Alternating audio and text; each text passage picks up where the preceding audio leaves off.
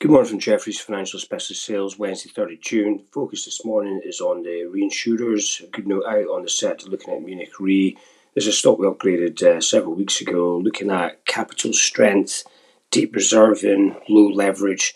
We're also been very much focusing on a very hardening market for pricing, which we expect to continue well into 2021. That was actually a key message from our discussion with the management team from Beasley last week. And you're seeing that starting to play out in the first June renewals, where pricing's up 26% year-on-year, the highest move in 18 years. Within Munich, they also indicated back on the 1st April renewals that price was up 25.7%. So very consistent with that theme. It's a stock that's got the capacity to really absorb a lot of new business in this environment and continue to pay out an attractive dividend. That's Munich Re. On the flip side, AXA are halving their full-year dividend proposal and making up the